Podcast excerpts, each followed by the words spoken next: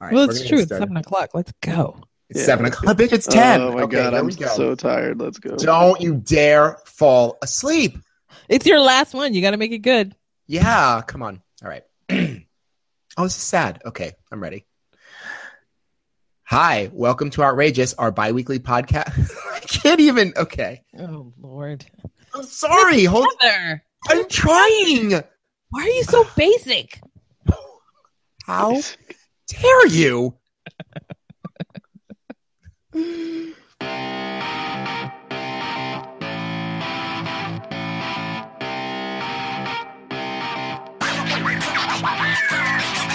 Hi, welcome to Outrageous, our bi weekly podcast where we talk about race, media, culture, politics, and everything in between. My name is Chris. I'm in New York City, and I'm joined by my two very best friends, Trisha in LA Hello. and Jason in DC. What's up? Hi, guys. How you been? How's it going? Oh, it's How are you? You were you you're back from an exciting fun in the sun. I am back from an exciting fun in the sun vacation. uh, I went to Curacao uh, in the Caribbean. No one seems to know where it is. And Yeah, it I was a lot of fun. ask, Where exactly is that? Where exactly Uh, is it? It's in the it's in the Dutch Caribbean, so it's like down near Venezuela. So they kind of I knew okay. I knew where it was. I just didn't know how to pronounce it. Curacao. Can you see the evidence was, of the Dutch? was- oh yeah, oh yeah. First of all, everyone's speaking Dutch all the time. They speak Dutch, or there's like a Dutch Creole that gets spoken there, and everyone also everyone speaks English. I don't think I encountered anyone who didn't speak English when I was there. It was a nice island. It was beautiful, and just like Aruba, which I went to, it was uh, it's much drier than you'd think for an island surrounded by water. But it was good. This is the first time I left the country since my, my fateful Brazil trip. Went way better. No uh, hallucinations. No no fever dreams. No diarrhea and projectile vomiting at the same time. wow, that's of already a that. plus. Yeah, already it was a plus. Sat on the beach, and I just had a really great, relaxing time before returning to snowy ass New York. Can I can I just say, what what's your favorite airline to fly? I think I already know your answer, but what's the best airline to fly? Would you say, Jason? What would you say? How how how long was that flight? It depends on length of flight. Five hours. It's five hours to Curacao from here. I mean, the thing is, domestic. I'm definitely a Southwest. Uh, I I'm, knew a, it. I'm a loyalist. I'm a Southwest loyalist. Um, but you know, if you're going international, five hours is tough because it's kind of like right in the middle. I'd probably still go with Southwest, and I don't think they fly there. But I mean, international. I I had a really good experience on the Lufthansa. Trisha, what would you say? hundred percent Virgin America all the way. If Virgin America could just go everywhere in the U.S., I'd be very happy. I've Um, never flown Virgin America ever. I don't understand how you're living. Um, I, I, I, Maybe I'm I, not. I, have you know, I found I've flown Southwest, and let me just say I've flown Southwest, and and so, uh, Wait, you didn't like Southwest? No. I don't like Southwest. I don't like that whole thing about like no seating. I'm like, come on, that's what are we on a bus? I like a side seating. Primitives. You know See funny? that? You're the same one that just wants to keep the electoral college. You just don't like democracy. Just admit it. You don't like democracy. because everybody runs in and you end up with a crappy seat. No, if, I like the idea of first first bought, first first chosen. I'm not waiting in line and then suddenly rushing on a plane. Group A, B, C, D. No, um, I don't even know how they decide that order. Yeah, uh, no. But and then I think international. I've enjoyed. Um, I've enjoyed British Airways. Uh, Virgin Atlantic Really? used to be one of my faves, but I haven't haven't done it in a long time, so I don't know. Why do you ask? Well, one, I knew exactly what both of you were going to say before you said it, right? Well, because you- those that you noticed, well, one, I know you, but also you, those are the two best airlines right now. Mm. That's it. Southwest prices are great, and I I know you don't like the public bus feel, but no more can I we get them a sponsor. Sadly, I don't. I know. I know. We're just torpedoing our sponsorship. We we I flew JetBlue oh yeah, that's a nice one too. and w- w- left in Cur- we were supposed to leave Curacao at three, hmm and I'd heard it was raining in New York that morning. In the back of my head, I was like, "Here we go, here we go," and sure enough, every half hour they pushed that back the departure time forty minutes. Uh, brutal. Brutal. Yeah. So, but I mean, but I expected it because it was JetBlue. I mean, I wasn't flying Virgin or Southwest. I guess the JetBlue pilots are just like, rain, we're scared, and they just don't refuse to take off. Great vacation. Um, you all should take. What was a the worst thing? What was the worst? The thing? worst. The worst thing about the vacation. Listen, because everything, every you're going on vacation. It was like, oh my god, that was great. That must have been awesome. So I'm like asking the opposite. What's the worst thing that happened on that vacation? The worst thing that happened on the vacation. When you vacation, you have to make sure the people traveling with you are going for the same reasons you are. Oh, for sure. Yeah. Absolutely. Yeah. That's true. You have to because when there when there's a mismatch of expectations and what to expect from the environment, it can be extremely frustrating. And that's all I'm going to say in this space. But I think Yeah, you know what? I had similar. I had a similar thing. I traveled with a girlfriend a couple years ago, and the thing is that I'm one of those leisure travelers. So I like to get up. I like to sort of stroll around. I mean, I like to pick maybe one or two things that I'm going to do. Mhm. But I just really want to feel like I'm enjoying the space. I am not one of those let's check box person. yeah. That was who I was traveling with. That is not a compatible match. And I, I am not a very like when I'm traveling, I'm not exceedingly critical of my experience, like in Yeah. the moment, because Yeah. it's it's a really expensive way to complain your way Yeah. through an experience. you know what I mean? Like, that's what I'm thinking about, like, minute by minute. But Trisha and I uh, went on a trip once with someone that we know, and we discovered that you just can't travel with everyone. It doesn't matter how much you love them, like No, you just can't absolutely travel true. with everybody Absolutely true. because sometimes it just doesn't matter what your relationship is like any other way. It Yeah. can just be really touch and go, and you feel like you're going to rip somebody's face off. and you're like, why isn't this working? We're like best friends, but this is not working. Uh, Yeah, travel compatibility is is a different animal from you know regular compatibility. and it takes you a long time to figure that out because Yeah. like you get out of college and you're like, we're friends, we can do everything. It took me a long time to realize it's just not a good scene. You know what I mean? I'll tell you something comparable to that is putting together furniture. Re- oh, well, What? yeah, stress. Well, is it like any stressful activity, which is sort of Yeah, I think that's what it is. The stress brings out the neuroses in a Yeah. way that, that is really sharp. yeah, And you know, there are people that your two different sharp neuroses can get along okay, but then there are people that like it's just not going to work. Yeah. that's a make or break for a relationship. So let me ask you guys a question. So, how far into a relationship should you be before you go on a vacation or travel together? Since that One year. See, I, should you should you find that out sooner rather yeah, than I, that's though? right. I disagree. I say you do it right away. I don't. I. You, Or does, so or does your like, on the- tolerance increase the more you love them? on like the third date, you're like, let's go to Palm Springs. Like, what do you mean? Like, what do you mean right away, Jason? No, that's true. That's I true. don't But I think you just can- especially the difference. The difference. You date women. Yeah. Good luck telling a woman on the second date. Do you want to go on vacation with me? Oh shit. She's gonna be. You're done. You can't break up with her then ever. serial killer. like I'm dating a serial killer. He wants to I like. take me on I like that's where you go, Trisha. That's But where I, think went. Sorry. most, I think I think most women would be like, "Oh my god, this is the one." They call Oh, their no. mom. They'd be like, Yeah. "I'm getting married." Like you done, Jason. Yeah, no, it's true. That's that's a great point. That's a great point. I love I that that say- is where I went though. Sorry. Yeah, well, you watch a lot of the ID channel. Oh, we're back to that. Oh my god, Trisha, you're polluting your mind. I really am.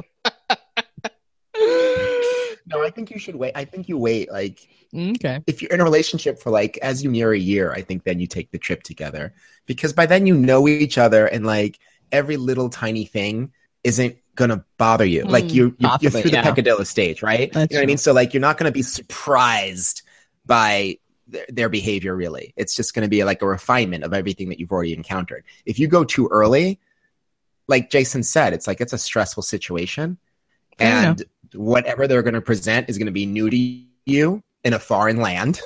so it's, it's not ideal. Can't jump ship midway through. Yeah. Gotta go. Uh, yeah. So I, I remember Anywho. once traveling with a friend in Egypt. It's amazing, but it, it's I mean, for me, and I, I've heard from others, very stressful place Mhm. to travel at times. And um, I remember she kept saying, "You're gonna you're gonna leave me behind, aren't you?" And it, like, and Oh my you know, god. what? no, and I love this person dearly. I would never do that, but I mean, it just showed we were both feeling the Yeah. challenges. I like how she believed you were going to leave her in Egypt. I You're like, this relationship isn't working. I'm out of here. And It's you're going like to it's stay here. I'm gonna. Try. Bye, girl. Here, stay at the, the uh, you know the Tomb of the Kings. Go ahead. Enjoy. Okay, can I just The just Valley can I of just the Kings. can I just can I blow up Jason's spot for one second? Oh, Wow. no. Trisha. oh no! What is Do you this? remember when? Without the ID, back girl. Yes. Oh, Wait, everyone, oh, let's no tell the story. No names. no names. I don't No remember her names. name anyway. But Exactly. Jason came to New York and he brought this girl he was dating at the time. Long time. time ago, everyone. Long Very It was long time very, ago. very long. We were all very young. We were before the motherfuckers were even a thought. Yeah, I oh, thought, please, yeah. before any of that. Like, and we went out on the town. We went to some club in Chelsea. I don't remember which one it was. And Two This- eyes. was it was it Two Eyes? oh my god, way to way to date us right now. Sorry. Um, that's how long ago this was. Anyway, this chick that Jason was dating, she left the house. She didn't bring her ID. She didn't bring her purse. She didn't. She didn't bring anything. And we were like, "What if?" God, I was like, "What? What's your plan?" And she's like, "Well, Jason's here, so everything's gonna be okay." I was like, "You don't know Jason. You just you just started dating. And what if you get separated?" I, I don't know. It was. I think we bizarre. we discovered that because she couldn't present her ID to get in the club. Yeah, no, that's what happened. That is what happened. Yeah, But I yeah. I remember, remember us- your, your looks, the looks on your faces. Just like well. Oh, this is clearly a joke. we- Like, and how, we were with another friend who refused to let it go. She kept interrogating that woman. Like, so walk me through it. Where's your ID? Why didn't you bring it? like we were in South Africa and you need to present your ID if you're dark crossing borders. I mean, that's kind of how. But you know what? It, is there is a kind of idea that like the, your ID is sort of like your pass. You know what I mean? But also, most importantly, you're going clubbing, so it's right, the that's only the thing. thing that Nightlife gets in you New in. York. Yeah, exactly. Yeah, that's your access. it's Fuck nightlife in. New York. My dad once told me I am too black to not be carrying my ID everywhere. Yeah. That's End of story. or just or, you know what it is Can I say? it's like when it's like when you're growing up and your parents say make sure you leave the house with clean underwear for me never the got that. id yeah I didn't either. ID, I've heard that, but yeah the id thing is kind of like if something happens to you it's the only way someone can remotely identify you nobody knows who the hell you are you know, my parents, the th- the issue is cash, and I mean to this day, oh they they would hate I me i, don't have it on I me took my parents my whole life. It's like you carry cash, and just this past summer, I mean, look, I'm 41 years old. I bring my kids up to the Jersey Shore. My parents, you know, they rent a house with my other relatives, and I mentioned that I had like you know 10 or 20 bucks. Th- They were horrified. Uh, What if what if the car breaks down? What if like and by the way, I mean I'm gonna jump for a second. I had to rent a car the other day. Avis doesn't take cash anymore. I couldn't give No one them takes cash. cash anymore. Well, yeah. so, but my You parents, might as well try the thing. paying in don't- gold doubloons. You i think they want to make sure you're not a terrorist Oh, that's interesting. I hadn't thought about that. Could you imagine walking up to the car rental place and just open up the free case and be like, Whack "Well, this too"? No, no, but no, like- so here's what happened. So by the way, like, I mean, "Hello, I didn't CIA."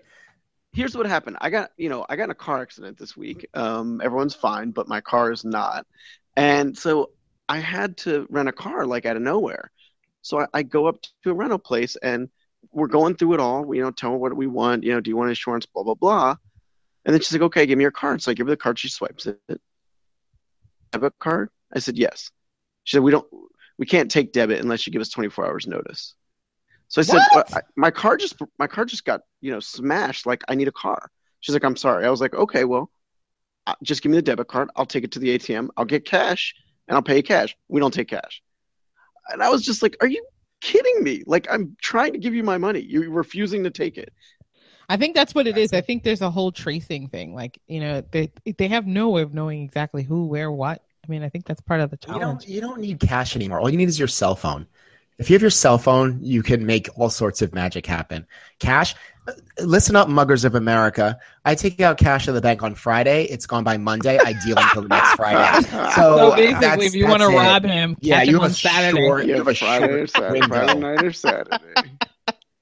Yeah. Bless. During the week, I'll, I'll hand over my wallet. There's nothing in there you can use. So, So, guys, um, Do you guys want to like talk about topics or something? Sure. Let's do a topic. Let's do it. Let's Why do a not? topic. We're all- let's do a topic. Here. So, Why don't we do a topic? yeah. I'm just casually laying on my bed. So, uh, let's. You guys know I love to talk about religion, right? Because I'm such a religious. yeah, you're so religious. I'm so religious. So, uh, in thinking about religion and African Americans, church has long been an organizing agent for African Americans. The civil rights movement was supported and advanced by Black religious organizations uh, all over the country. But now, as we step into this new world, does the central place that religion inhabits make sense for the Black community anymore? I mean, with voting rights, healthcare, education are all in the news. These are all topics that are going to disproportionately affect Black people. Can Black Americans still rely on the church to advance progressive cause causes, or is it holding us back? What do you think? you know when this topic kind of came up though i i mean it, it it's framed sort of as an african american element right however i think what led this discussion initially was this notion of kind of like civil rights action right so it obviously it comes out of an african american tradition but it, it could probably be expanded as well so it's not as if it's um it limits you because many people who engaged in the civil rights movement came at it from a sort of spiritual and religious perspective, right? Lots of priests were participants in it, you know, all of those kinds of um, traditions. So I've just been, I've been thinking about sort of what are sort of the new civil rights issues and the emergence of Black Lives Matter. And I, I, I just have the feeling that um, the the church, the Black church, has is is now a space for respectability politics, and maybe it always was but I just I don't know if respectability politics has um has a part to play in where we are going to go moving forward, particularly if we're going to try to like um create a branch or a bridge to um, LGBTQ issues, where the church really doesn't have a, a I think a really good ground to stand on with that. So I can't imagine the the church being the space that's going to lead us anymore. I can't. I just don't see it. And I've been really thinking about this because, um, you know, it's re- it was recently MLK Day, and you know, I, I don't know. I've I've really been struggling with it. I've really been thinking about it because I I don't I don't feel inspired by any sort of church leadership, or at least the ones that I see. Now you can say something, Jason. Okay. Yeah. All right. All right, Yeah. now you can throw it in. No, it's uh, it, it it makes sense. I should be relegated to the back of the bus. It's just it's affirmative action. I, you affirmatively speak first. Um, De-affirmative action. We need to de-affirm all the white people. No, I'm kidding. Go Yeah. ahead. No, I'm I'm with you. Um, I'm fine with being de-affirmed. No, I, I struggle with this. I, I mean, I think there are two issues that obviously are very overlapping that we're touching on. One is the fact that there is not right now any central institution, religious or otherwise, that seems to be the vehicle for organizing. Now, that institution, as you said, Chris, was, I think, in large part the church in 50s, 60s, well, and well before the 50s. Um, Mhm. And now there just isn't one. And I think, you know, it's interesting what you're saying, Trisha, like you don't see the church being the vehicle for that in the future.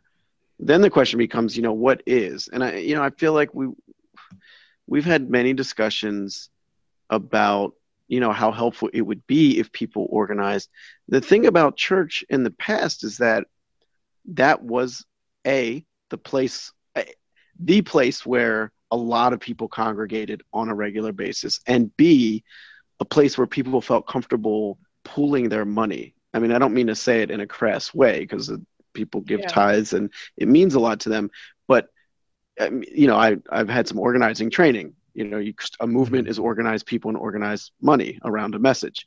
Um, and the church is is really the quintessential place to do that. The people are there and their money is there. Um, and i think today um, I, you know i i'd love to see like a full scale analysis of this but it just seems like the church landscape is so different.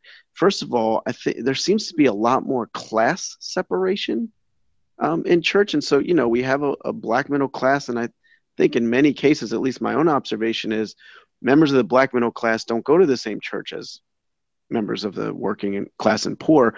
And while there's certainly issues in common um, among black people, regardless of class, um, the the the way in which those issues are approached it seems to me very different. So I'm just talking in circles because I, I don't know what the answer is here, but it, it sure would be helpful not only for African Americans but for lots of communities to have a central vehicle for organizing that once was the church. I, and I I think what you said makes sense, Trisha. The church, it's hard to see that having that role again, but we sure need something to play that role. What do you? Go ahead, Chris. I was about to ask. Um, no, you go ahead.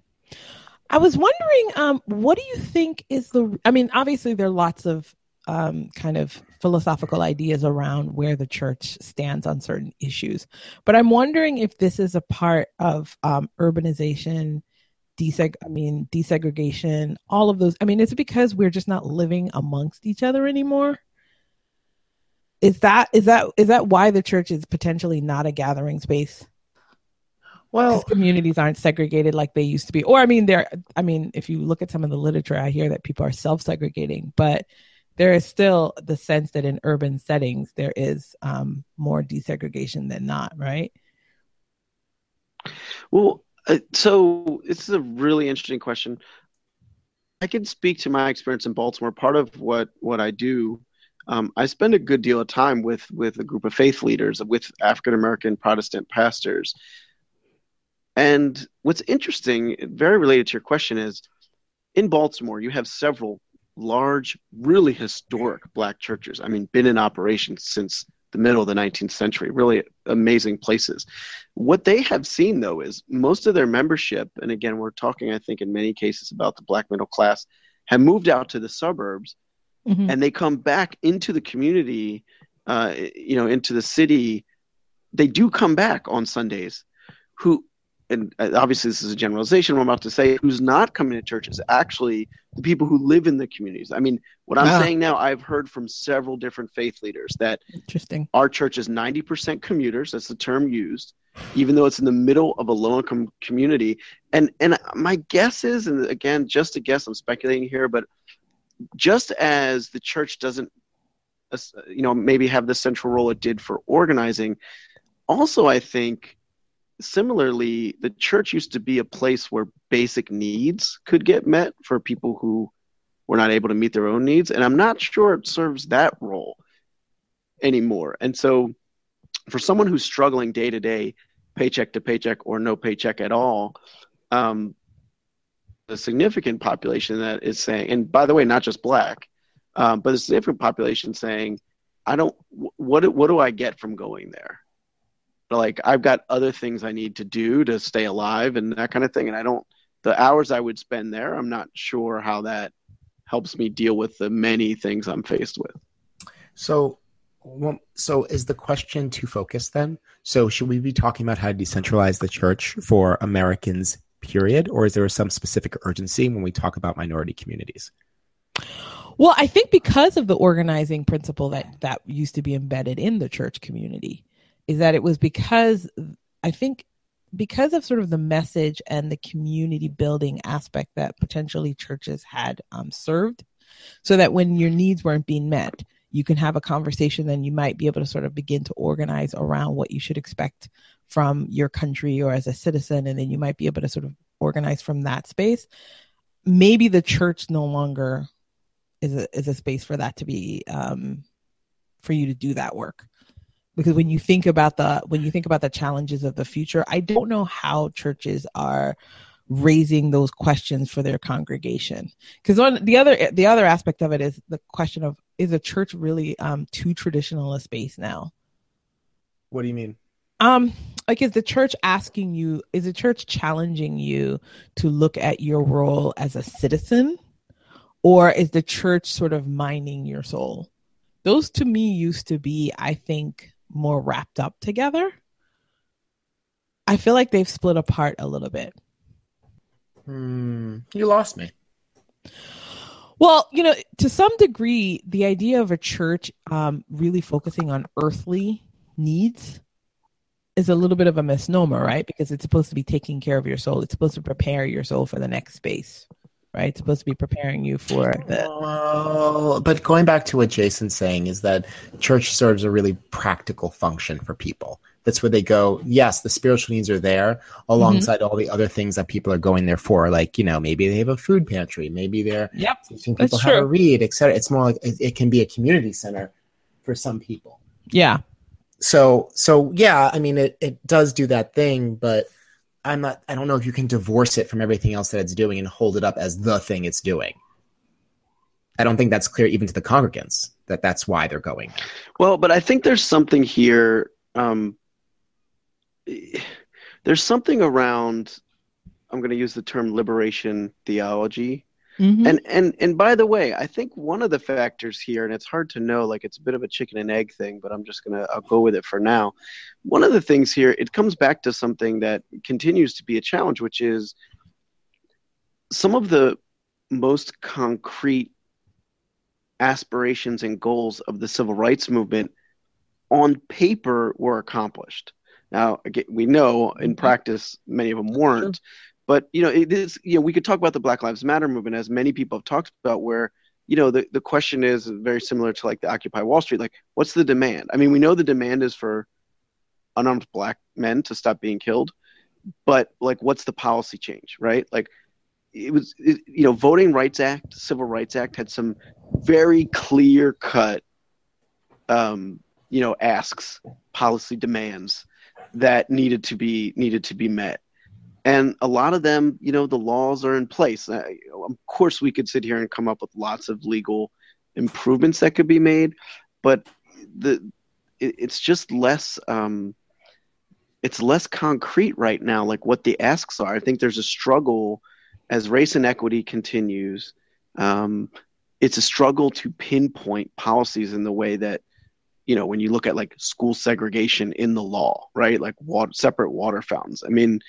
that that that that level of things being tangible is not there anymore and it, so it's more diffuse and it, that makes it harder to organize people around when you don't have a concrete ask that is you know plain as day that that needs to change like we know the outcomes need to change but policy change is a much it's it's a much less tangible conversation these days Now I'm also curious for something like say like immigration, right?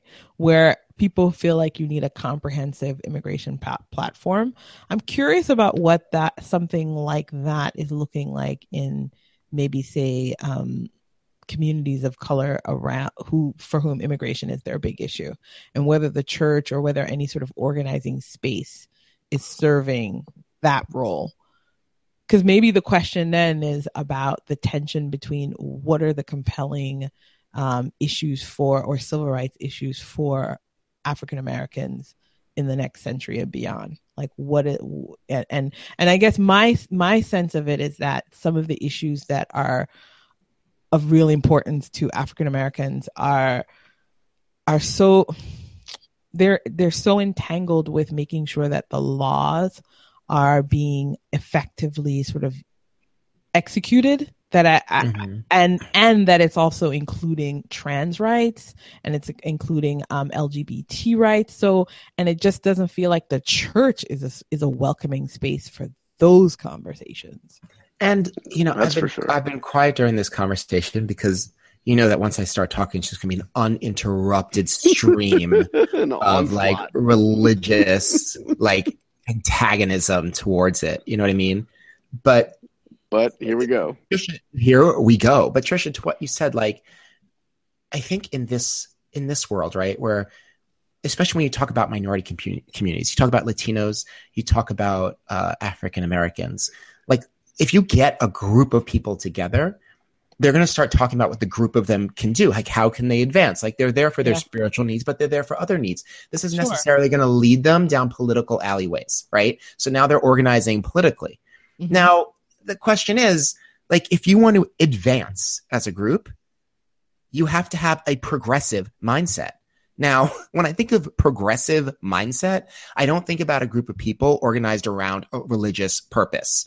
Like, you know, if we left it to religious nuts, we'd, we'd still fucking be like burning torches and burning witches at the stake because science and common sense do not get in there. Do you know what I mean?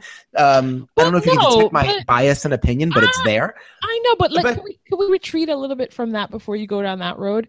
The- the- the- Pull the back, Trisha. Yeah, I'm- I'm back pulling you from back. The brink. I'm pulling you back from the brink because what I really want you to do is I really want you to think about the MLK tradition. Because, I mean, he was able to organize people around a progressive agenda. Because he could Yeah, look but- around the universe, he could look around the communities and say, "Listen, these are the our needs are not being met in these ways." As and as American citizens, our needs deserve to be met. We and Martin to- Luther King was Martin Luther King Jr. was genius in that he used his role as a preacher, right? And he used uh, certain context and symbols, but he didn't. They weren't the cornerstone of any of his famous speeches. He did not appeal to people's spiritual goodness. He appealed to justice. He appealed to what was correct and right, but not in a spiritual sense. He referenced it a couple of times, but it wasn't the mainstay of what he was putting out there. Oh And no, he way- used no, he used he used the religion he used the religious tradition wholeheartedly. he used he used the tradition The and, and the he Christian used religious tradition.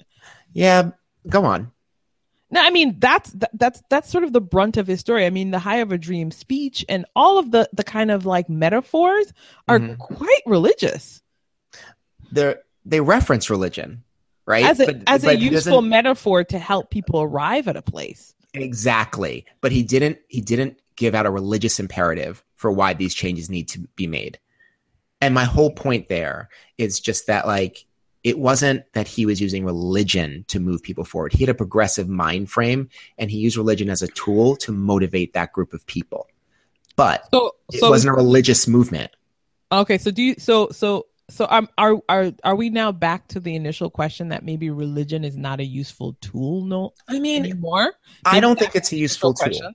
That's not my initial question. I don't. I mean, that's not the initial question. I don't think it's a useful. T- uh, religion's not a useful tool. I'm just going to put that out there as an objective fact. But what the question is, Uh, I, I don't quest- agree with that, but I don't ahead. agree with that at all. don't agree. But but the question is, the question. I mean, the question I really want to ask is that given the affinity that African Americans have for the church in this time when our rights as Black people are under assault, and the church is in some ways very conservative and continues to be divisive, I just don't think that that can be the agency by which we continue to organize. You brought up the fact that, like, you know, Black Lives Matter means all Black lives Yes. right? It means all of us. It means me as a gay man. It means you as a black woman. It means all black people. Now, if the church is going to continue to say, like, oh, Black Lives Matter, but not these Black lives are not those Black lives, then the question is, who are you actually aligned with here? The, the, the other people who don't think that certain Black Lives Matter, like, you don't get to decide which Black Lives Matter or not. Like, if we're going to be a unified movement, we're going to be that. But do you agree or disagree with what I'm saying? Okay. Okay. So let me know if this is a tangent, and then um you can rein me back in. Okay. One of the things. Uh, so I've I've been helping a friend who's taking a religion class, and um one of the things that's been really interesting is to see how the class attempts to make religion come alive today, right? and and so I started to look at sort of the political landscape and how uh, someone who is sort of entrenched in a religious tradition would look at the current political landscape. And there really is this sense of a kind of spiritual religious warrior ideology that I was getting from my reading, especially because um, she had been doing the Old Testament. We haven't gotten into the New Testament yet, so I don't know how that's going to shift.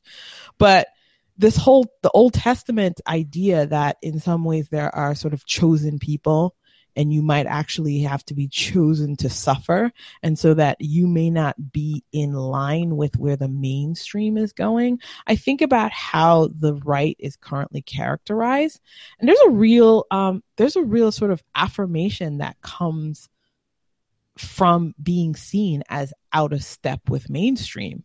It really fits in with the re- religious ideology.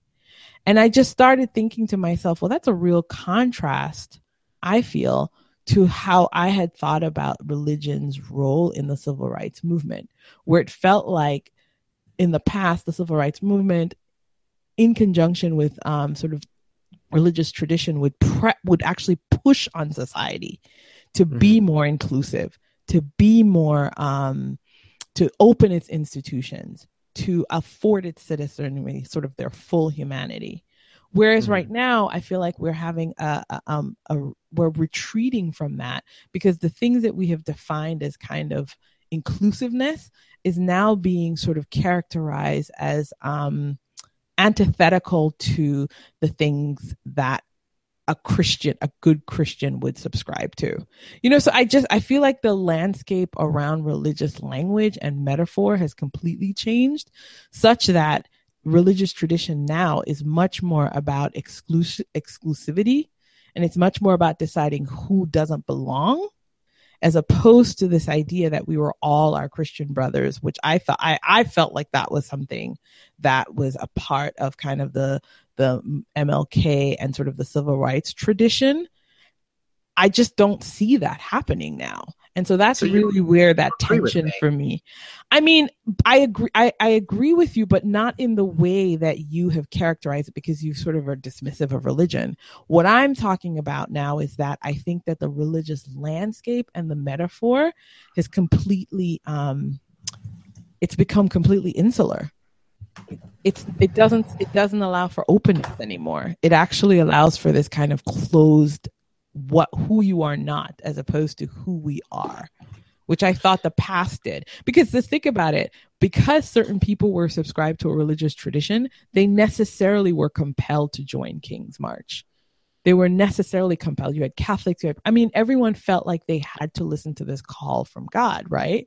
You had to change society for the better that's not mm-hmm. the call that's being hearkened to now well, I think that's right. And I mean, something we haven't touched on yet. And again, I don't know how much of a factor this is, but I feel like it's definitely a factor. And this is not exclusive to any particular church, but to churches in general, black churches, white churches. Mm-hmm. Um, you know, there are a lot of churches that have become very interested in being as big and rich uh, as possible. And there are yep. um, leaders of churches. I mean, this whole concept, which I don't totally get, of like, let's make sure our pastor has a plane. Yeah, the prosperity. really group. nice yeah. car. Yeah, prosperity gospel. Like, uh, that's. I mean, that's there too. And I, it's hard to even imagine that mindset among the churches and even even like in the Islamic groups like the 60s and 70s. It's just hard to imagine that being the driving force. And it seems like today, um, a lot of churches are organized more around that. Let's pull our money to make our ch- our church facility look as um, yeah. luxurious and to allow our leaders to live as luxuriously as possible. so different from like what people were organizing around before. Religious monarchy being set up, like a papacy yes. sort of thing. Yeah. know? and and and, like and it's and it's engendered a separation it's it really has and and so I, I i guess that's really fundamentally why i think the religion question has to be asked not because oh my god they're worshiping spirits or they're worshiping like invisible things that we, you know the sciences doesn't exist i mean that's always been there but there's always been an element and a recognition of the role of the especially the African American church as a kind of holder of tradition or like a, a holder of our spirit in some ways.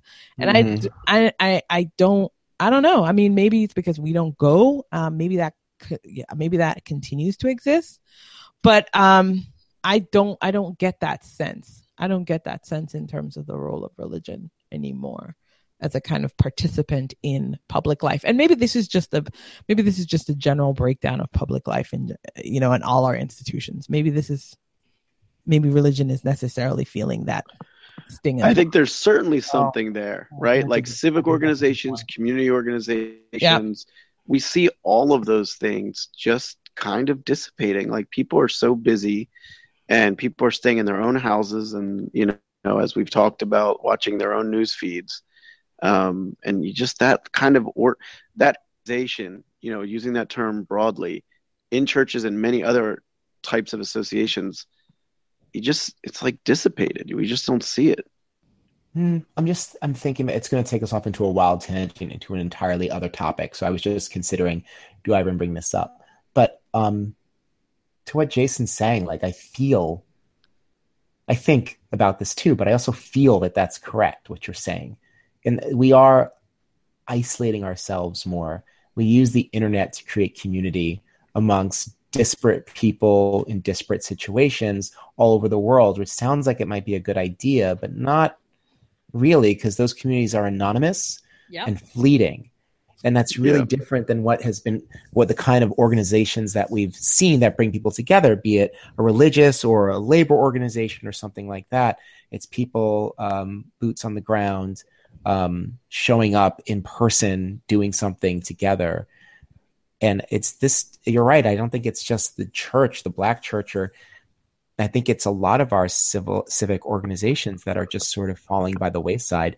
But I guess the tangent that I wanted to go down was that is that lamentable? Is that a bad thing? Like, could because this is kind of maybe the reason why the Black Church or any of these other organizations are failing is because they're just not useful anymore. Maybe we are lamenting over something that should pass. Like nobody mourns the Pony Express.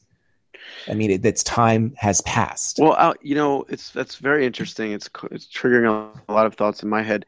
It goes back to what I was saying earlier, which is may, maybe it's not worth lamenting, but but to me, what is worth lamenting is there's not an organizing vehicle like there used to be, whether that's the church or not.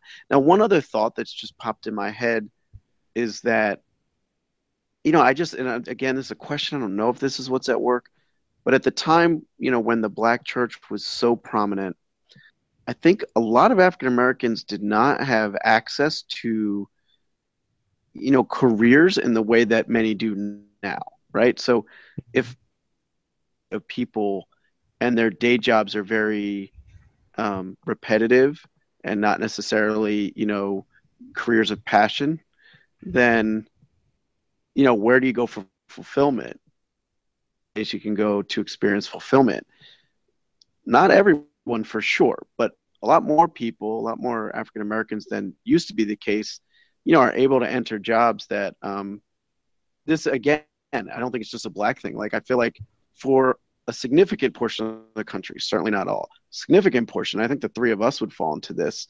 You know, college educated. Like, where do we seek fulfillment? A lot of it's in our careers, and I think there was a time when that just wasn't even an option for a lot of people.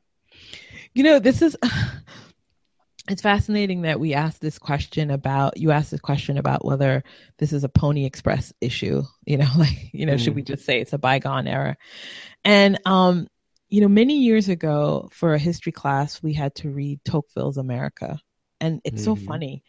It's funny because one of the few things that I remember from that is that is um, Tocqueville makes a point about the importance of associations, and that he thought that um, that an essential part of a democracy is the need for associations, and he contrasts it to aristocratic society. And um, let me just and I found I found a little bit of what he was saying, and I, let me just bring it up to you. And he says, you know, in aristocratic societies, men do not need to combine in order to act because they are strongly held together. Every Mm. wealthy and powerful citizen constitutes the head of a permanent and compulsory association. That is interesting. And among democratic nations, however, on the contrary, all the citizens are independent and feeble. They can they can do hardly anything by themselves, and none of them can abi- oblige his fellow man to lend him their assistance. They all therefore become powerless if do, they do not learn voluntarily to help one another. So Wow, that's Damn. deep. Drop the mic, deep. Trisha. I know. I just decided that Trisha's getting the last word on this topic because Jason, neither of us can. know. However, And I, and I love how Tocqueville. I, this I know, guy, right? This guy comes over here for like two days and just I like know. analyzes the whole society, He's and like basically we're a all tr- like confused. He's Well, you basically a tourist, and then he You know writes what? like a But you TripAdvisor. review. publishes it. But I think one of but one of the things that I think he I remember looking at it and and having him key in on this thing that Americans did without understanding that it was valuable. And it is getting together. That because everyone in some sense is so free and is an individual, you you're left to kind of go i can do whatever i want i can do whatever i want but everything mm-hmm. falls apart if you can do anything you want as on your own mm-hmm. like well, you know what i mean you yeah have no, come together think, around a common purpose i it's it's so interesting you're saying that i think i mean we're in a moment in our country where the i'm going to use the term fetish mm-hmm. of individual liberty as a concept yep mm-hmm. is so mm-hmm. strong and driving so many people's actions and and decisions. And look, I'm I'm all for freedom, um, but the privileging of individual and individualistic liberty over collective action, yes. relationship building, coordination. Wow. Um, I I see how people like, there's this there's just this kind of and I, this is another thing that I think is at play with the church question that I was trying to figure out how to articulate and I've said this before, like there's this like anti-authoritarian moment that we're in and that leads to like i want to make sure i can do and say whatever i want and not have to worry about the consequences yeah and I, I i can totally i don't maybe not totally i can understand where that comes from and yet it has costs and the yes. trade-off is is exactly what we're talking about being organized being in relationship doing things together um, and that's a real cost. Like because just as he, Tocqueville said, like you're feeble as an individual in a democracy. You just are. I mean, you are in a dictatorship too, unless you're the dictator. But uh, yeah, that's it's just so interesting. But if in but in aristocratic society where you have titles and land, you know what I mean, like that. If you're if you're in that class, if you're in that class, right. But I mean, but if but but the power you have to execute action is is in that class, right? But, yeah, that's right. That's but right. the American yep. citizen, your power lies in you getting together. Right. And we have actually created structures and things that pull us further and further apart. And funny enough, a church used to be a space where we you get together weekly. You know? You, you and know, necessarily things would come from that. Yeah, and you you know you brought up Tocqueville. I'm going to bring up someone else from the last century. It's Peter Drucker. I don't know if mm. you two have read his stuff, but you know he had this analysis, and it evolved over time. You know, he originally kind of mapped out that a society you have like this kind of private sector of businesses and commerce, and then you have the government sector, and then he realized that it was missing a significant component. I don't I don't remember what he called it, but it's like this what we're talking about, like this kind of civic sector, this nonprofits, churches mm-hmm. um, associations. And, you know, his argument was a healthy democracy, these three are kind of equally strong. Mm. And as I think about that, we're in a moment where, as we've been saying, that that civic, you know, nonprofit community part has weakened so much. And what we find ourselves in, I think, is just this tug of war.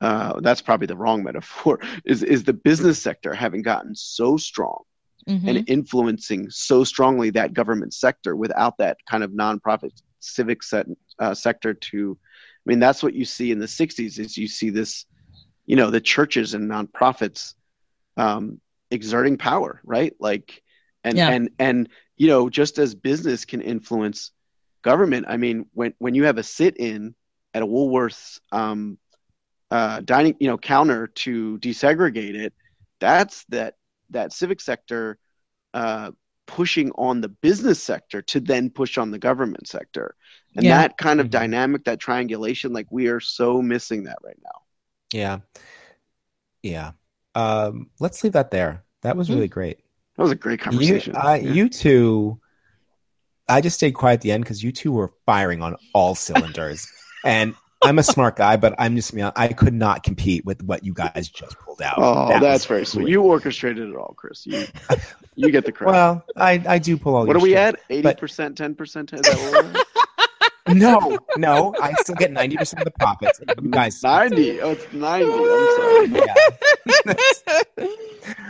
Yeah. so we're gonna move on. We're gonna do something a little bit different this episode. Um, so it's finally come to pass after months and months and months, and it feels like years. Um, this past weekend, we finally say goodbye to our 44th president, Barack Hussein Obama. And um, I thought, well, in the coming in the coming months and years, pundits and historians are going to meticulously and savagely pull apart every aspect of his legacy and presidency to prove that he was either the best leader we ever had or the worst. Um, there's you can comment on so much stuff that's happened between the Affordable Care Act and the stimulus and the the war and all of it. And I just figured if we leave the analysis to them, right, because they can do it much better than we can just casually reclining as we are tonight. Um, I just wanted, if we could focus on what we're going to remember about the Obama presidency, like each of us individually, uh, and what about the last eight years has seemed special for us. So, Jason, why don't you go first? Uh, I I have so many feelings around this. I, I think it's. I'm going to use a concept that Trisha uses so often. Like I think you, we have to look at this in context. And I'm also a data person, right? So if we look at the data, I think there are a lot of indicators that say that President Obama was a very effective president. If we look at the country, the state it was in, uh, by the numbers when he became president and the state it's in now, um, I think it's really extraordinary in terms of the economy, in terms of jobs, in terms of disparities, in terms of um, the rights of certain citizens, in terms of people having health care. Um, and then, so that's all like on the policy data side, which is really important to me. Then I think there's also the case, and it maybe I, I hesitate to say this because it sounds like we maybe have a low bar, but mm-hmm. the fact that I mean there were no scandals.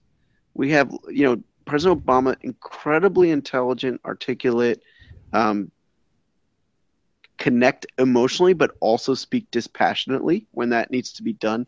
We see that so rarely in our presidents and in in public life in this country. Um, and that is something you know I started missing the second that the campaign started, you know, in in uh, 2016. So, and the last thing I'll say is just thinking about all of that in the context of a dynamic in Congress where Congress was unwilling to do almost anything at an unprecedented level, a context in which there was such polarization among different factions the fact that he was as effective as he was, which I think the numbers support in that context, uh, and the fact that he was able to be this level headed, very analytical, intelligent, but still emotionally connected leader in that context, I think is extraordinary. I feel incredibly blessed to have been an adult who could appreciate all that while he was president. Trish. So, um, I've been thinking about this.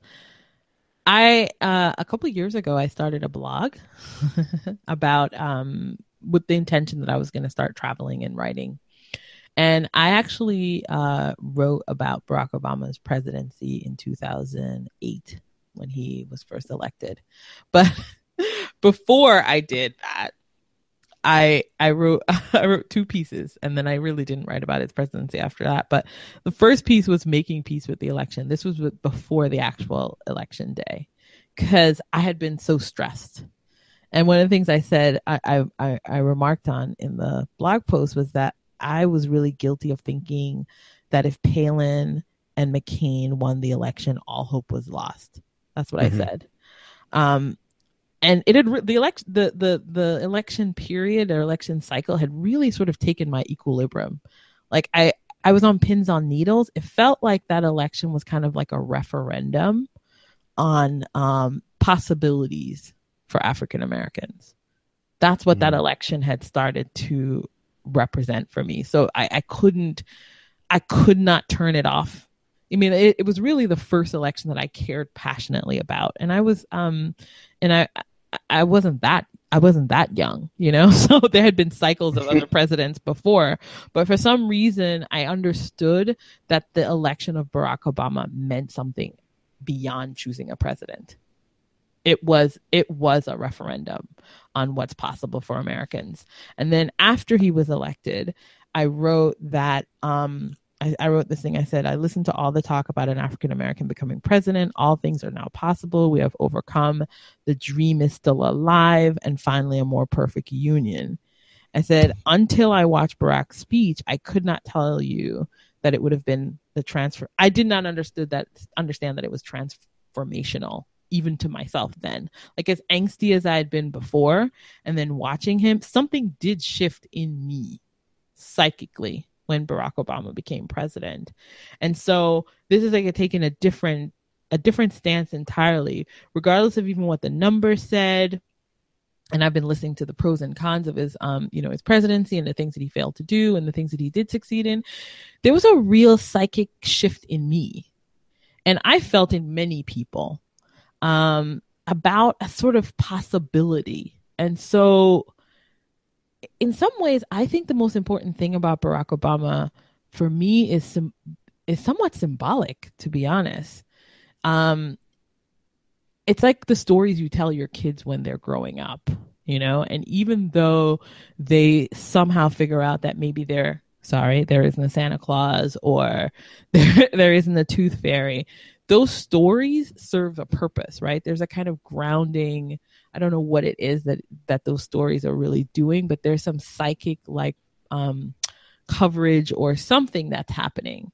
And somehow or another, I felt like Barack Obama's presidential run was a story for me um, that was transformational internally. And ironically enough, it was important enough, I think, that I think it's almost shored me up for whatever is coming next. Mm-hmm. I think that to me, that's that's also, it's like I looked on the other side of something, and now when I look towards what might be possible, I can almost say, "Hey, we got to this place. We did this thing. Mm-hmm. It it is possible. There is something that's possible. There is another way that we could do this." And that vision, I feel like I'm really holding to that vision now somewhat more than ever. That's that's that's kind of how I've been really coming to terms with Barack Obama's presidency. Emotionally, mentally, philosophically. Mm-hmm. That's the journey I've been on with it. That's where I'm at today, wow. at least. Gosh, you know, I struggled to think about what I wanted to talk about during this segment because there's like three things. Mm-hmm. Um, I'm just going to hit on all three of them really quickly. Sure. And like most of it is like saying what you're saying, Trisha, maybe in less words and maybe a little less eloquently. But I remember watching the election results uh, eight years ago when it was coming in, and I just remember my feeling uh, watching it roll in, and then the sudden realization that the West Coast was going to go blue and that Barack Obama was going to be president uh, to this day, I marvel at the feeling that I had. Like, as I completely broke down weeping on my living room floor, gasping. Like, I just, it was just sort of this recognition that, um, this this thing has happened that I just did not believe was going to be possible. I just didn't believe it was possible for people who look like me to be the president. And I certainly didn't believe that this country that has been so antagonistic to people who look like me would vote, would go out and vote um, for him. And so th- that was that was monumental, and I'll never forget that night for the rest of my life. Um, the other thing is, you know, on the flip side of that, I think the antagonism that Congress showed over the past eight years, I think just the hatefulness of the people who came out just refusing to do their jobs, the whole rise of the Tea Party, then reminded me exactly what the country is about and has always been about. And it's really shifted and guided my thinking and about how to resist and overcome that. Uh, you know, in some ways, I think Obama's presidency made us complacent about like things are progressing. Mm-hmm. See, like, see, I told you slavery was a long time ago, and you know, mm-hmm. whatever. Like, affirmative action took you all the way to the White House. Now there's nothing left to complain. So there's like one side, the complacency, but also the reaction to his presidency reminded me that there's so much more work to do and that this country is based on a racist, racist form of capitalism, as if there's any other kind, um, that we really have to work hard to defeat.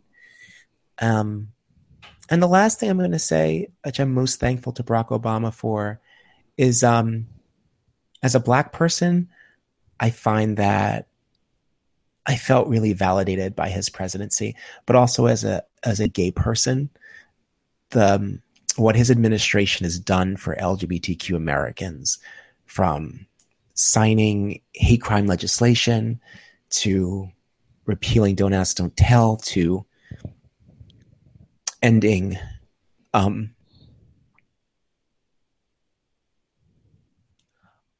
all I can say is that if you live anywhere long enough and people tell you don't belong, when someone comes along, someone with all the power says, no, you absolutely belong, it's a really powerful feeling.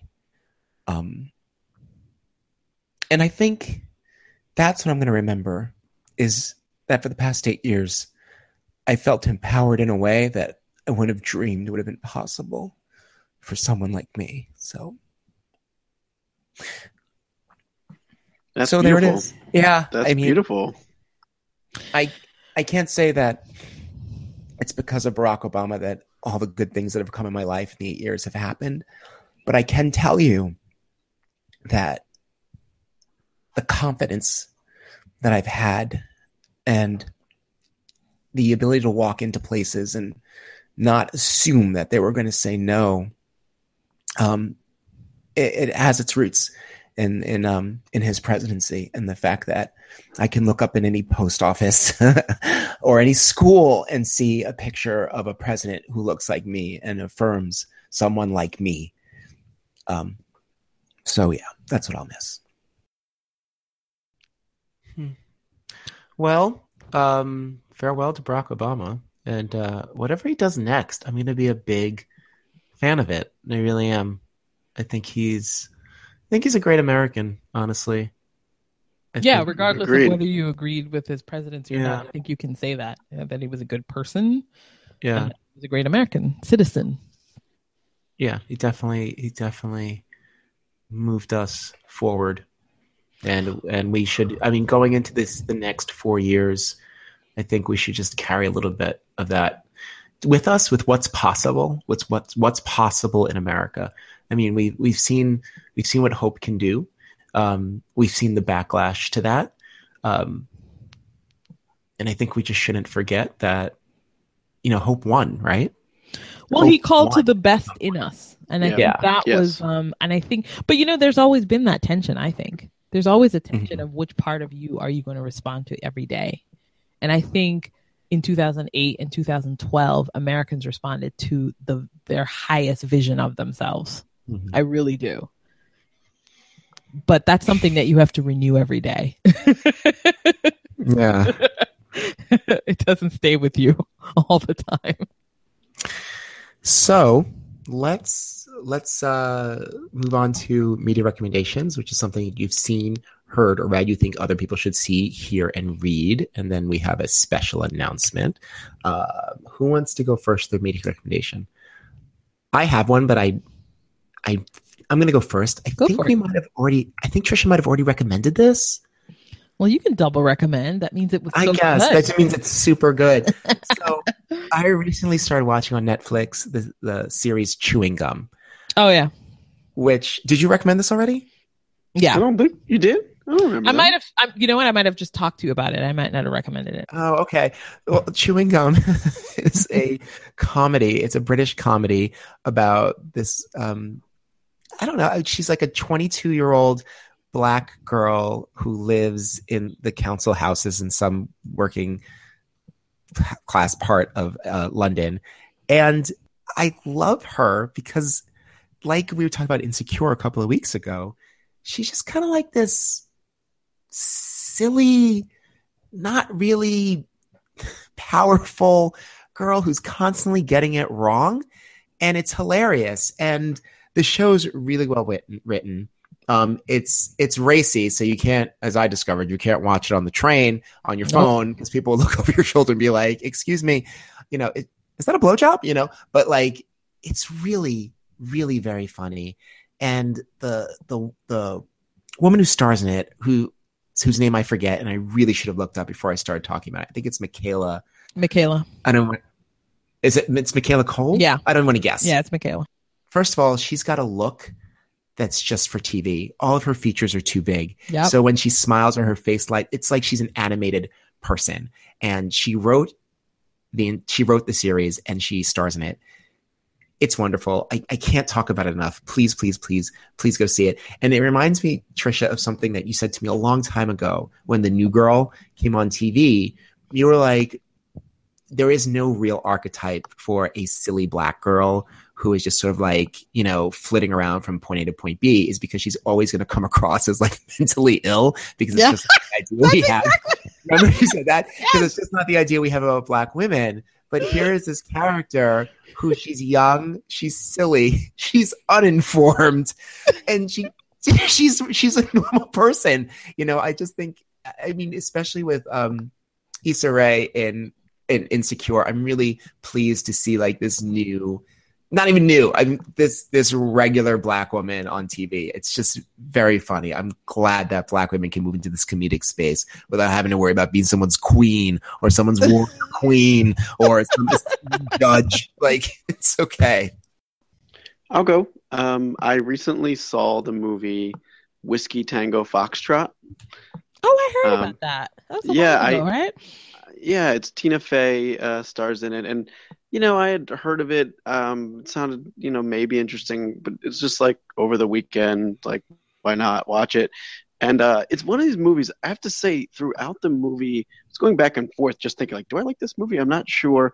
Yeah, it's interesting because it is. It's definitely got a lot of comedic comedy to it, but there are parts that are very dramatic. Um, and you know there's a little bit of romance and there's some action and it's just like has a lot of it's hard to um it's hard to classify it as a particular genre um but it's one of those movies where i wasn't sure how much i was liking it by the time it ended i i was like wow i think i really liked it and then i just kept thinking about the movie so i definitely recommend it now the one critique i'll give which not surprising we've talked about this many times but even though there are main characters in it who are afghan uh, they're not played by afghan Oh, yeah. uh, actors and that was that's just annoying. It just seemed like why why couldn't you hire a couple Afghan actors for this? Like Yeah. anyway, but I remember that. that, I remember watching. hearing something around.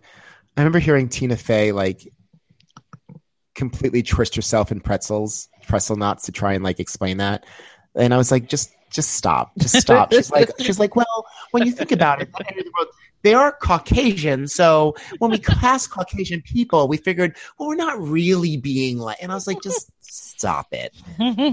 no, no. And in in the in trying the to film, you know, she plays a you know a white American uh, reporter, um, television reporter, and you know part of part of one of the central things about the film is that she forms like a really um, strong but complex ship with uh, her Afghan translator.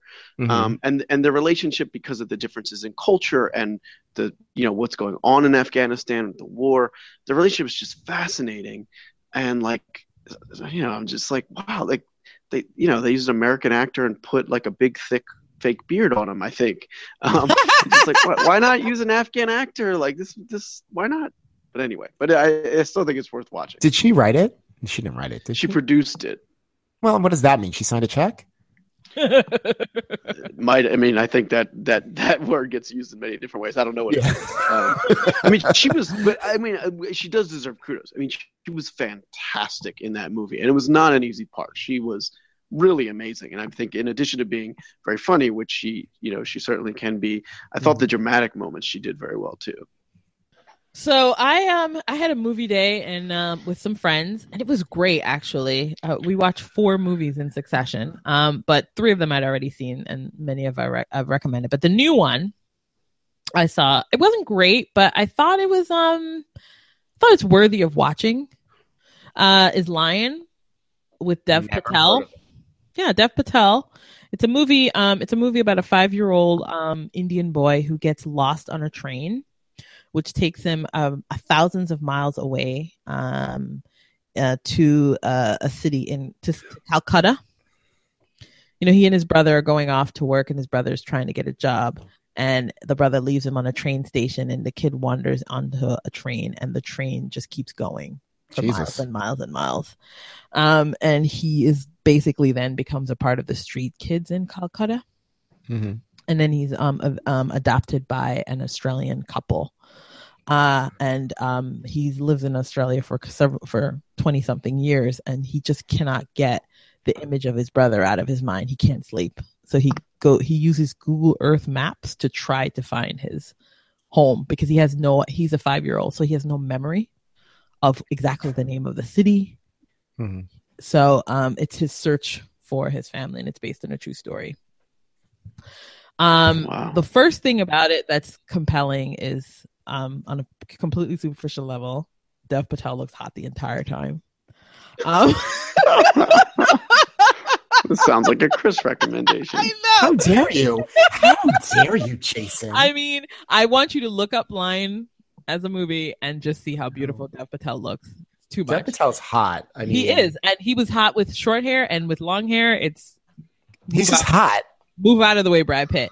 And so that was Oh, really God, good. Brad But then- Pitt, I know back in the day, you know, Legends of the Fall, like nineties. Yeah. Yes, Legends of the Fall, Pitt. But you know, it, there was something really, um, really touching about the story. Um, I I think it's going to be really disturbing the the street kid stuff, but I don't know. I really liked it. Um, it's kind of like a normal, natural movie, just a little bit, no, no, no major boohoo or anything about it. Just a, a good movie with brown people in it. It's good. Um, yeah, enjoyable. So I, I recommend that. I'm not going heavy. That was that was really good. Just Okay. for some eye, some Dev Patel eye candy. Not bad. So your me recommendation, your me recommendation is downloading pictures of Just- Dev Patel. just look Got it. at Dev you, Patel. you could do that, but you, you know, then recommend that people just look at Dev Patel. I know. Dev, just look at Dev Patel, but you can't look at. You have to look at him in this movie because he's shot nicely. you know who's also in it, but I completely, you know, it's not really important. Is um Nicole Kidman's in it too. Oh. so anyway, moving on. Um, exactly. no, I like her. Um, okay, so we actually have a special announcement. Uh, there is going to be a change in the podcast, and Jason, I'm going to let you take it away. Oh, I'm so sad. I feel like Oh, we've had a lot of sad moments t- I tonight. know. Uh, well, a lot of things are ending. So the news is that I am uh, taking on a new job, and that job is serving as senior White House advisor on education in the United States government. Um, and that uh, that job means that I'm going to have certain constraints on what I can say publicly um, about certain topics, uh, which include topics that we talk about a lot on this podcast. So, very sad to report that I will not be able to do this podcast as long as I'm in that role. I hope you two will have me back uh, whenever I'm not in that role uh, anymore. And um, you know, this this podcast started with Trisha saying, you know, you you said you missed the conversations we used to have, and it's been like so fun to have these conversations and. Uh, I sure hope we can find a way. Uh, you two will carry on, but I sure hope we can find a way uh, that I could be a part of some of the conversations, even if they're not uh, podcast. Uh, you know, across uh, You lots mean of people. you mean you want to keep talking to us socially? yeah, Yes. I'd still like to talk to you here and there. Will you still talk to me? I think we can manage that, Jason. I appreciate that. I mean, there could always be a moment where if you have a topic you would like to sit down and chit chat with us, we'll have you on for a segment. Absolutely. That's awesome. You know what I mean? I think that Yeah. I think there's room for that. I, I Maybe I definitely could be think- like the music critic of outrageous. or the cultural Oh. critic. yeah, yeah. I want to I want to say that um you know a lot of people don't know like the origin of this podcast is that Trisha said to me like what 8 9 years ago or maybe even longer Trisha was like you know you me and Jason should like just like talk about topics and like record it. And I was like please never going to happen. I don't want to do it. Jason's not going to want to do it either. And then the, the idea up again like two years ago, and I was just talking to Jason, and I was like, you know, Trisha has this wild idea. She's had it for years, and I, I, I said, this is what she wants to do, and the next two words out of Jason's mouth, I'm in. That was that was how outrageous was born, and uh, it's Before there Loved was such that a idea. thing. Loved it. before there was such a thing as podcasting. you know? before the platform actually arrived. So, Yeah. it- so interestingly enough, ideas started out first. yeah, it's. I mean, I think you might have had that idea. Seriously, Trisha, it might have been just when you moved to LA. When was that? You've been there for over ten years now. 1999. Yeah. We've been there for was- over 10 She's years. been there. Yeah, In and been a- out, but yeah. we are so old. Oh I know. It was- God. shortly. It was shortly after you moved to LA. It was like, like, in two, my three head, years. Trisha was like lived in New York until three years ago. Like that. I that's know! It's not how it- it- you know what? In my head too, but realistically, No, oh my long I, god, that's I so left. I, I left. But you know what? Funny enough, I've I've been to New. I mean, I've been to Wait a LA wait. twice. Wait, wait, wait, wait. Oh yeah, I was gonna say you were in New York for a period. You came back But- and you went back. But you know, I came back. But Jason's right though. I left New York in 2005. Yeah. So it's Yeah, it has that been was- ten Crazy. years ago. It is ten years ago that I left. So that's when you that's when you had the idea. You had this idea in about 2006, and then it took us eight years to actually for the technology to get there, and for for me to get comfortable with the idea. But you know what I have to say, going back to something I said earlier, you know, in the last few years, I've said yes to a lot of things Mhm. that I would not have said yes to in the past. You know, I, I said yes to this podcast. I said yes to starting a business with my friend, and I it just Cocaine. again, I, I, I've said yes to cocaine. I've said yes to smoking indoors. Um, no, I'm kidding. I'm kidding about no that one's stuff. doing that. But um, but I'm really glad I said yes to this because this has been so great. And people listening, I hope that you've enjoyed us in this format. Uh, J- Trisha and I are going to soldier on and figure out what to do. It might take a little time for us to find out what the format's going to be, but we're going to figure it out. And so, If you two have people vote on who the third person will be, will you have it one person, one vote, or you're going to assign electoral Oh. votes? my God. you know, Jason, in this last episode, now that we've said great One things, about- person, one vote, just like you wanted it. I'm not certain I'm down yeah, with there we that. go. Here we go. Here we I'm go. not. Here we We go. need to be cautious. we don't we want go. just our listeners in cities picking who the third person's going to be. we need to give listeners in Idaho and Nebraska a voice. Yeah, we have a lot of those. Yeah, the, the Idaho listeners we we, to this. we yeah. are thinking of doing a view like recasting of Jason Yeah. temporarily. So, yeah, which means that we'll we maybe we'll bring you on. So, hey, We'll if be you're listening adding to this right friends. now, yeah, if you have if you have opinions and you can shout them over Trisha and I's opinion, we'd like to talk to you on the podcast. Uh, but you know, Jason, uh, I want to say it's been wonderful, and I hope Thank you, too. I hope you both kick ass and give them hell at your new job. And uh, you know, I intend to. Get some Fight kids some education. please, please, That's that's that's my intention. please. All right. And on that note, I guess the three of us, for the last time for right now, Mhm. are going to say goodbye. Say la vie. So, Bye. say la vie. I know. Yeah, wrong French. I know. That's exactly right. In any case, bye, everybody. Bye.